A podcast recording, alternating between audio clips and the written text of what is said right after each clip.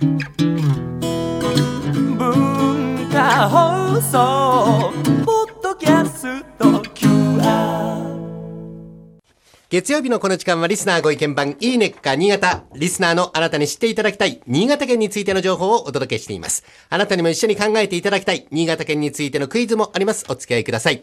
今日は柴田のお菓子です。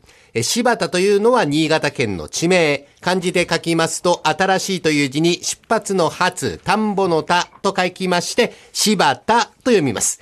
柴田市は新潟県の北部に位置するかつて柴田藩の城下町として栄えた町なんですね。赤穂浪士の堀部安兵衛の出身地としてご存知の方もいらっしゃるかもしれません。柴田藩、古くから歴代藩主が茶道に力を入れておりました。それに伴って和菓子の質も非常に重要視されまして、京都方面から新しい技術を取り入れながら、長い間和菓子作りが追求されてきたという歴史があります。明治の頃は地主さんや町屋などの人々が冠婚葬祭に欠かせないものとして庶民に広めたことで、柴田の和菓子文化はさらに洗練されていきます。また柴田は江戸時代の頃からお米や豆類などお菓子作りに必要な農作物に恵まれていた地域でもあったんですね。まあこういったわけで様々な好条件が重なりまして、柴田のお菓子作りの伝統が育まれました。先人たちの思いを受け継ぐ名店名家が今でもたくさん残っております。え今日はそんな柴田の老舗菓子店から2品ご紹介しましょう。試食品もありますので楽しみにしていてください。えまずは1613年創業のお菓子司菊谷。1613年創業ということは、徳川家康が生きている時代から営業している正真正銘の老舗です。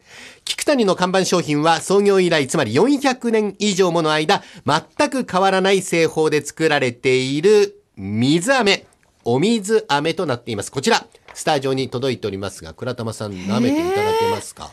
水飴これあの久しぶりにーね、ちょっと濃い色の飴色の、本当に綺麗なメールねはい。これはすごく自然な甘美味しいですか？みめちゃくちゃ美味しい。なんて言うんだろう。なんかすごく甘いさつまいものペーストみたいな。うまく例えられないけど。うんうんうんうん。ともかくなんていうかすごい自然な味ですね。そう、見た目も綺麗ですね、琥珀色がね。あこれはこのお水飴、無色透明の水飴と違っておりまして、砂糖を使ってないんです。原材料にもち米と麦芽のみを使った昔ながらの素朴さが魅力なんですね。江戸時代には参勤交代の時、江戸への土産物として重宝されまして、なんと多くの女性にも大人気だったそうです。わかるな400年前の人たちと多くの女性と今、倉玉さんは同じものを召し上がってるんですよ。はい。で、食べ方の一例として、料理に砂糖代わりとして入れるタレなどに使われることもありました。菊谷創業以来ずっと愛され続けるお水飴。え柴丹市場のホームページからお買い求めいただきます。ぜひ一度召し上がってみてください。え続いては創業200年、冠婚葬祭菓子の専門店として伝統の技を受け継いでまいりました。金子屋老舗のいちじく餅をご紹介しましょう。スタジオに届いておりますね。直径がまあ3センチぐらいでしょうか。外側はふんわり白っぽいんですが、まあ、紫色のそのお餅ですね、召し上がってみてください。はい。どうこですかれも見た目を裏切る味がします、うんうんあのいちじくなんですけど、はいはい。だからフルーツの若干の酸味が。感じられてすごい自然な味ですよね。こうベタっとした平坦な甘さじゃないですね、美味しいな。なんか俺もう大好きな味、大大好。きな味、いちじく餅。いちじくうん。いちじくも好きだしからこの餅餅みたいになんかちょっと牛皮のねそうなんですね。もっと柔らかくした感じのいちじ。くの柴田で収穫されたイチジクで作った自家製ジャムが入ったシンプルなお菓子。ャムの酸味がねしっとり優しい食感も人気の日持ちということですね。原材料のすべてを地元柴田さんにこだわっております。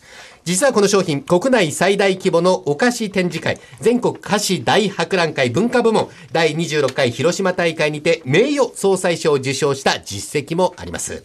ちなみにお餅は、まあ、黒っぽいような、紫っぽいような色合いをしておりますけれども、え非常に珍しいもち米の品種、紫に黒と書いて四国、四国米というお米を使ってってえ着色に使っているということなんですね。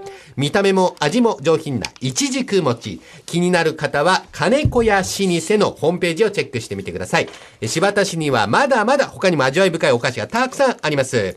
え風情豊かな街並みとともにお菓子巡りを楽しんでみてください。表参道ネスパスでもお買い求めいただける柴田のお菓子があります。一度行ってみてください。